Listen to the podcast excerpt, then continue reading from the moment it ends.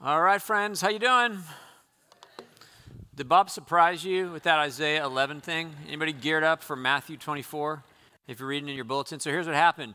Uh, I'm not supposed to be here today. Quig's supposed to be here, but he's sick.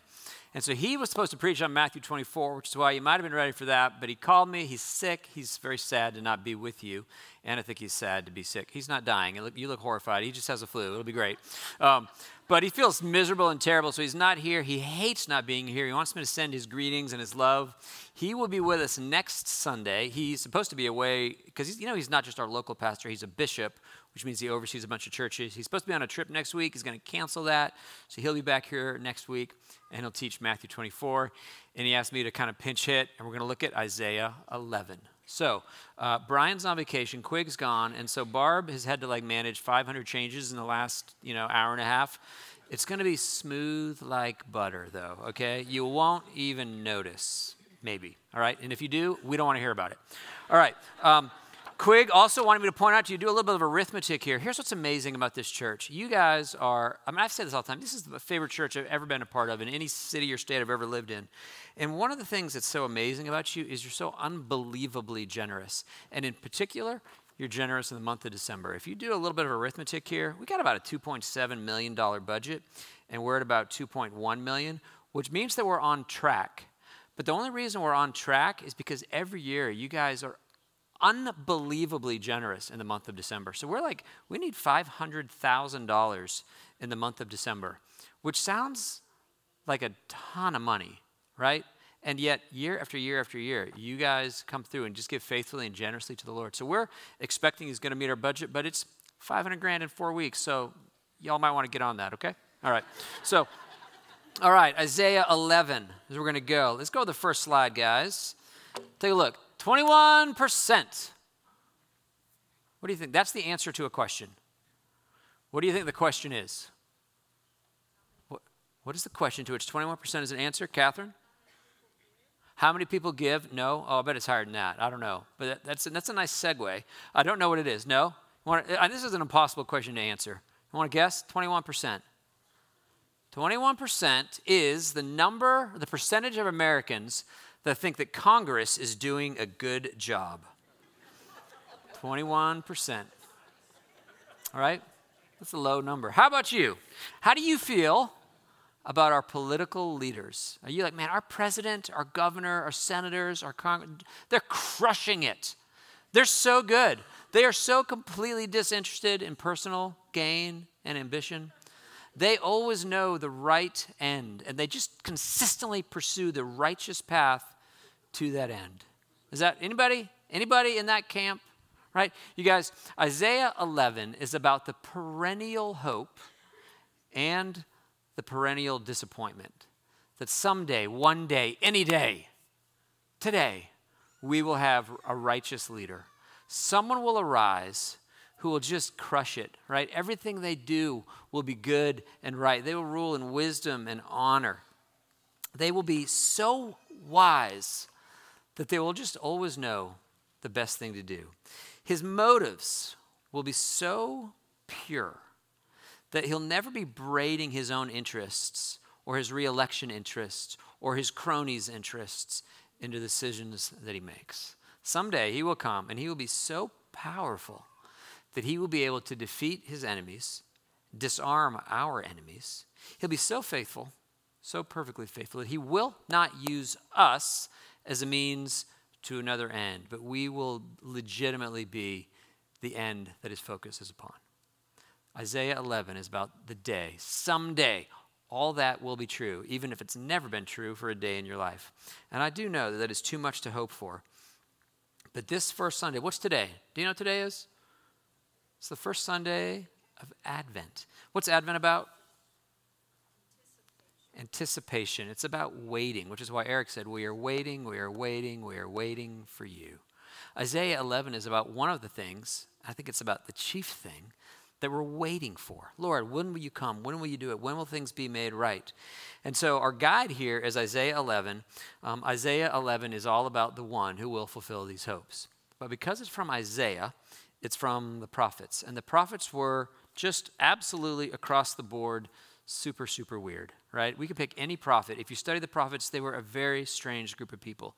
Ezekiel, a lot of weird things about all of them. Maybe one of the strangest things about Ezekiel is that this one time he laid down on his side for a year and a month. And all he did, well, the only thing he would eat for that year and a month was he would eat this weird mixture of beans and lentils and grains. I don't even know what lentils are, but it's something in that beany, grainy place. And he would cook them. Do you know this part? He cooked this meal over human poop. True story. For a year and a month. And then, when he was all done, he rolled over on his other side and he did it again for a month and a week. Okay, Ezekiel was a strange guy. Hosea, strange guy. What is Hosea famous for? What's the weirdest thing in his life? married a prostitute just to make a point, right? It's an odd, these are not a normal group of people. Isaiah did a whole bunch of weird stuff, and he's the guy that we're looking at today. Isaiah, one of the strangest things is that he spent three years outside in public, and he was either completely naked or in his underwear. And uh, the language is not exactly clear. Basically, says that he was naked, but we've kind of been like, probably not actually naked. Maybe he's just running around in his undies, okay? But strange guys, they're all, they're all, they love to make a vivid picture in often very strange and self depreciating ways, okay? And so, as I teach Isaiah 11, I feel like in order to be faithful to Isaiah 11 and the strangeness of it, we want to try to import some of that, some of his love of imagery. Happily, I will remain clothed for the entire message, okay? But we are going to rely on his images. And what I want to give you are four images and four meanings of those images. My hope is that the imagery, like by bringing in some of the propheticness to this, it'll stick. You'll remember it, and that tomorrow you'll be like, "What did he, what did that guy talk about?" I don't know, but there are these four images, and they'll they'll remain. That's the goal. You ready? Image number one. Tell me what this is. And I learned in the first service, I can't hold it like this because you'll answer it one way. I have to hold it like this. What is this? What is it? A branch, right? This is a branch, okay? Isaiah's image, Isaiah loves the image of the branch. He uses it over and over and over again. Take a look. Look at Hosea, I mean, uh, Isaiah 11, verse 1. He says this A shoot will come up from the stump of Jesse, from his roots, a branch will bear fruit, okay? Isaiah loves it. It gets picked up by Jeremiah. It gets picked up by Zechariah. It shows up over and over and over again throughout these writings. It even gets picked up by Gad. The older people here will remember. Do you know the name David Koresh? What was his cult called? Branch Davidians. That's this. This is what they're talking about. The, he was talking about the branch of David. And I don't bring in David Koresh. David Koresh was bad news, but he was harvesting a good thing. He was using genuine biblical imagery and then kind of misusing it, right? Here's what Isaiah is, here's what's going on with this. And I want you to figure out what's the image mean? Why does he talk about a branch? Isaiah 4 2 says, In that day, the branch of the Lord will be beautiful and glorious, and the fruit of the land will be the pride and the glory of the survivors in Israel. Isaiah 6, it's a little bit different here, but he just kind of goes back to the start of it. Isaiah 6, though a tenth remains in the land, it will again be laid waste. But as a terebinth and the oak leave stumps when they're cut down, so the holy seed will be the stump in the land. Jeremiah 23. Remember, Jeremiah steals it. The days are coming, declares the Lord, when I will raise up for David a righteous branch a king who will reign wisely and do what is just and right in the land. You hear the same anticipation of a leader that would come. He will be a branch. What does that mean? We'll figure that out in a second. And Isaiah 11 kind of brings the stump and the branch together. A shoot will come from the stump of Jesse, and from his roots, a branch will bear fruit. Okay? Now, there are two things to take from this. When we think about the branch, what does it mean that this, this rule will be a branch? Two things. Number one, it's humble origins when Isaiah begins this imagery, he's talking about a stump. It's like a seed in the stump. And the idea is that this thing looks like it's dead. It looks like it's over. It looks like nothing. You just walk by it on a path. You would not notice it. But from that stump is going to come this spring, which is going to grow. And second thing, not only humble beginnings, but total domination. He's going to spread out. Like a branches reach far. He has a far reach. He's fruitful. So this guy, this image, this branch is supposed to conjure this idea of this humble beginnings that goes to fill the earth and to stretch, okay? Why do you think, well, first of all, who's Jesse? Why is it the stump of Jesse? Who's Jesse? It's David's father, okay? But it seems kind of weird. Why doesn't he just call it the stump of David? Why does he go back to Jesse instead of rooting this branch in David, as others do? You know why? Think, it's, I think this is why. When you think of David, you probably think of the glorious king. He defeated Goliath, he expanded the empire. He's the greatest king we've ever had. And if you're thinking of this guy as being the descendant of David, in this moment, he's like, ah, you're going to think he's the son of the king. He's the one who grows up with prestige and royalty. But no, no, no. This guy's origin is, we go back another click to Jesse, to this group of no ones from nowhere. He wants you to have some sense of when he comes, he will not be a person of privilege but he will be of humble beginnings. But his reach will be incredible. His fruitfulness will be unparalleled. He will grow and cover the earth. There's a little bit of this sense in Song of Solomon, chapter 2, where the wife, the woman says, Like an apple tree among the trees of the forest is my lover among the young men. I delight to sit in his shade, and his fruit is sweet to my taste. Her husband is this embodiment of this place under the branches, a place of protection and lavish joy. Isaiah envisions a righteous leader like that. Okay? So, first image, what's the first image? It's a branch. What does it mean? Humble beginnings to massive spread, dominant success. Okay? Second image is stranger. It's a little more esoteric. Stay with me. All right. Ready? This isn't the image. This is the image. Oh, can you feel it? No? Yeah, I can see your hair. Can you feel it? Woo! What is it? Oh, look at that hair go. Woo! What is it? It's the wind. Okay, now you guys, in Hebrew, the word for wind, spirit, breath, it's all the same thing. It's ruach. Okay? Here's how he says it here in Isaiah 11.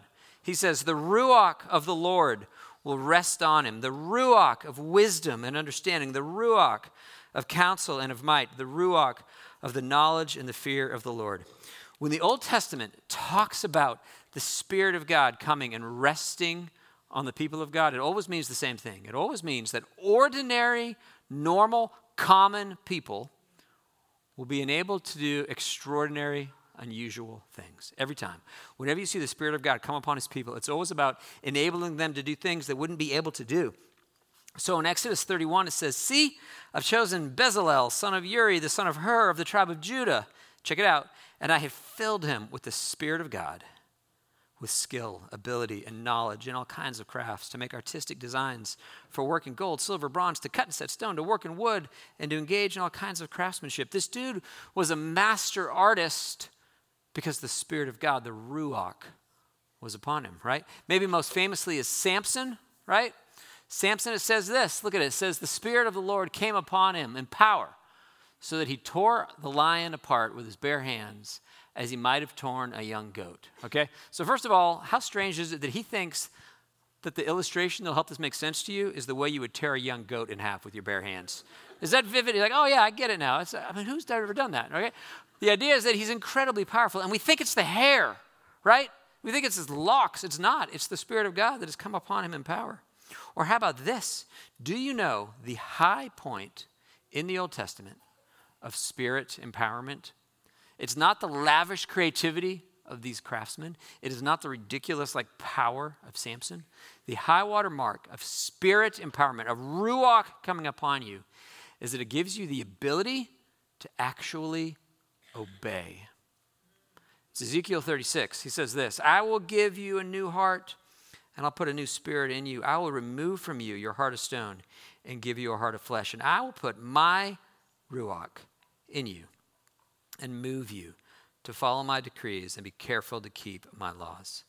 You guys, the Old Testament foresaw the day that the Spirit of God would come upon his people and enable us, good night, to be genuinely obedient my guess is that the older you are, the more you understand how impressive that actually is. For we are untamable beasts. If the day could come that you could subdue you, we would count that quite an accomplishment. And it is to that end that the Spirit of God comes upon us. And that's what he's saying is when this guy comes, when this leader comes, he will be wise and understanding. He will be powerful. But most impressively, he will genuinely fear God. He will be obedient. Okay? So, number one, he's a branch. What does that mean? Humble, Humble beginnings. Two, great spread. Number two, the Ruach, the Spirit, the wind, the breath will rest upon him, and he will be both excellent and exceedingly obedient. You with me? Okay, number three. Where is number three? Barb, this way. Number three. What does this, what is this? If I were coming at you in the dark, what is, okay? This, look at the text, it might give you a hint. This is a rod, okay? What does this thing suggest to you? Are you afraid yet, Jim? Okay? This is power, it is force, it is strength. That when this guy comes, he comes with a rod. However, it's a funny rod. Take a look at the text. It says this He will not judge by what he sees with his eyes or decide by what he hears with his ears, but with righteousness he will judge the needy, and with justice he will give decisions for the poor of the earth. And check it out He will strike the earth with the rod of his mouth, and with the breath of his lips he will slay the wicked. The rod of his mouth and the breath of his lips. This ruler, when he comes, will have an anointed and powerful tongue. It is by his words alone. He does not come with a ferocious army to smash your head in. He comes and he has this word that he speaks, and his word alone is powerful. When God made the world, he just spoke it into existence. He said, Let there be light, and there was light. He's, he accomplishes things by simply speaking them into being. And this one will come, and he will subdue his enemies with the rod of his mouth by merely speaking. And when he comes, he will be so great, so truthful, so gracious, that his words alone will have determining power. He doesn't need an army because his words will rule. It is a rod, but it's a rod unlike any that you've ever seen. Fourth image is the most extensive, it gets the greatest amount of time in the text, and it's not about him. It's about the results that he produces. Okay, take a look. Here we go. Final image. You got to bear with me because this was a last minute thing, okay? What does this look like to you? Okay, can you see the horn? Mm, it's a unicorn. This, you guys, is a ferocious predator. It's my dog's ferocious predator, so it's a little chewed up. But here's the thing, okay? What, what I want you to see with this is with this terrifying beast right here is that this ferocious predator cannot harm you. It will not harm you. It's pretty soft and cuddly, right? Listen to what he says. Check it out. Verse 6 The wolf will live with the lamb. That doesn't happen. The leopard will lie down with the goat. The calf and the lion and the yearling together, and a little child will lead them. The cow will feed with the bear. Their young will lie down together. The lion will eat straw like the ox. The infant will play near the cobra's den. And the young child will put its hand into the viper's nest. There are wolves, there are leopards, there are lions, there are snake, and no one gets bit. And by the way, I'm not going to cut this stuffed animal in half today, okay? Last time I did that, some children cried, so that no one will be harmed today at all. Everything is just fine, okay? So, this animal here, this ferocious predator, is meant to remind us that when he comes, we'll be safe. There will be no more harm. The next verse, in fact, verse 9 says, They will neither harm nor destroy on all my holy mountain. You guys, the result of the rule of this branch who is empowered by the Spirit, who has a rod like mouth, is cuddly predators. It's safety. The day is coming when we will be safe. The Bible depicts rulers. This is like ubiquitous. Throughout the whole text, the Bible depicts rulers as being ferocious, as being self serving, as being animalistic towards the people they're supposed to serve. In fact, Zechariah, maybe one of the kind of the pinnacle moments of this, Zechariah sees political leaders as shepherds who do not care for the lost or seek the young or heal the injured or feed the healthy. It says instead that they eat the meat of the choice sheep and they tear off their hooves. Like it's just this sense of like brutality and viciousness and senseless cruelty, the discarding of people. That is how the Bible sees most of political leaders through most of time. In book of Daniel, it figures them as vicious, devouring beasts, one after another, scrapping for power.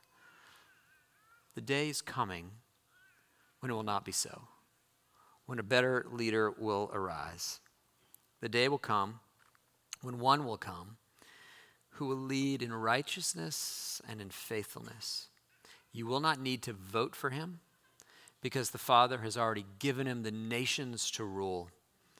And as we enter into this, month, this advent of waiting, one of the things for which we wait is a truly righteous leader.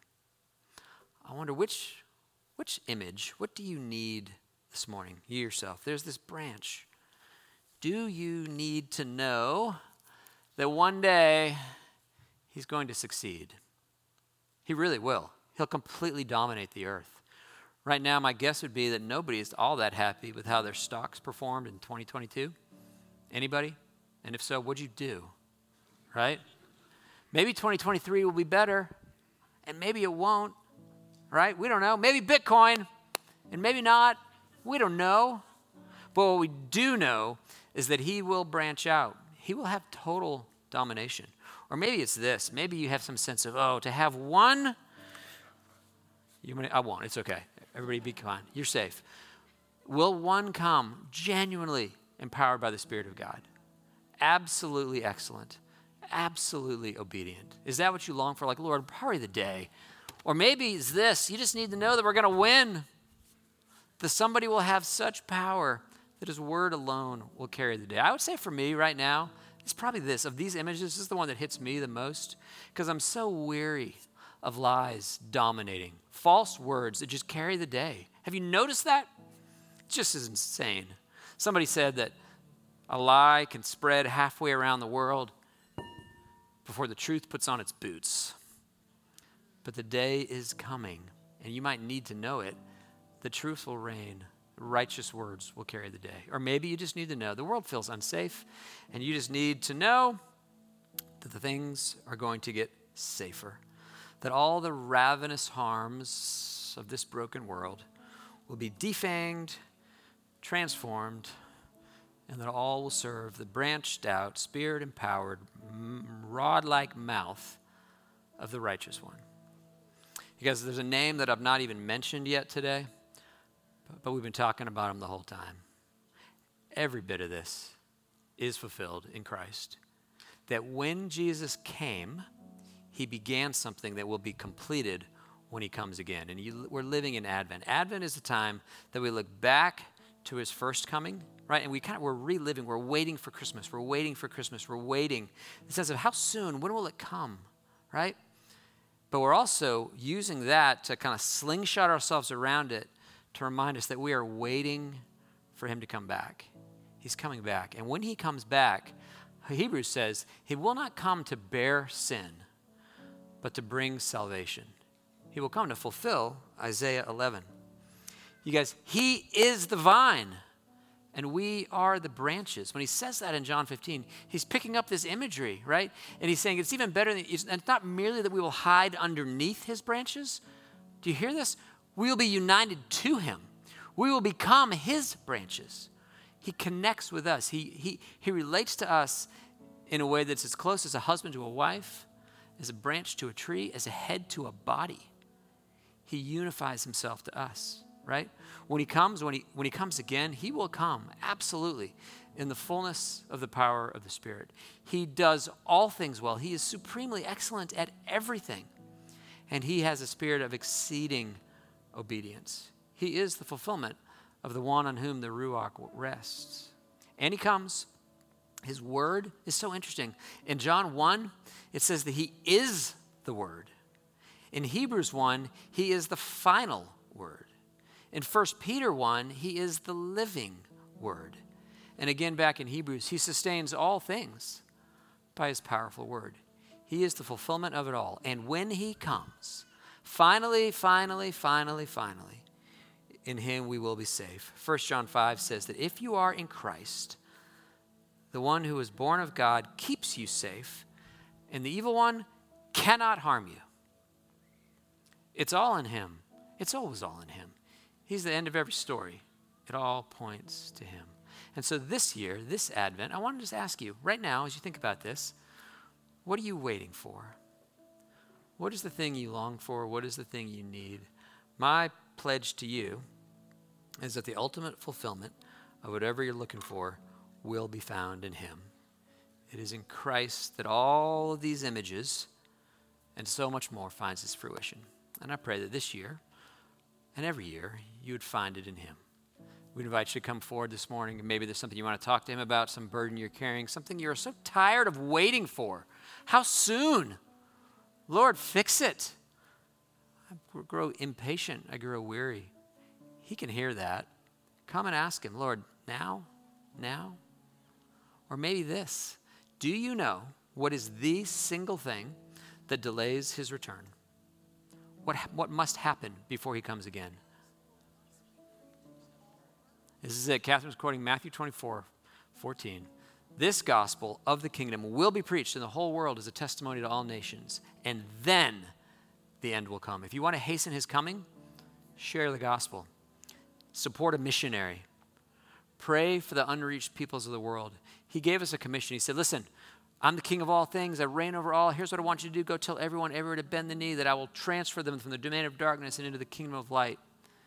And when you finish doing that everywhere to all peoples, then I will come back. We hasten his coming by the proclamation of the gospel throughout the earth. So you might come forward and pray, Lord, what's my role in that? What do you want me to give? What do you want me to pray? Where do you want me to go? What do you want me to do to hasten your coming? Come soon, Lord Jesus. I invite you to come down. You can pray out with all by yourself here on the curved rails, with a friend on the straight rails, and then we'll meet together at the table. Lord Jesus, it's because you are so great. You are the branch of humble beginnings. You are the one who comes in the power of the Ruach, the wind and the Spirit. It is your tongue, your word, that reigns supreme. And Lord Jesus, it is in you that we are finally made safe. Come soon, come soon, come soon. We love you. We long to see you. Empower us to be what you want us to be in these days of waiting. Amen.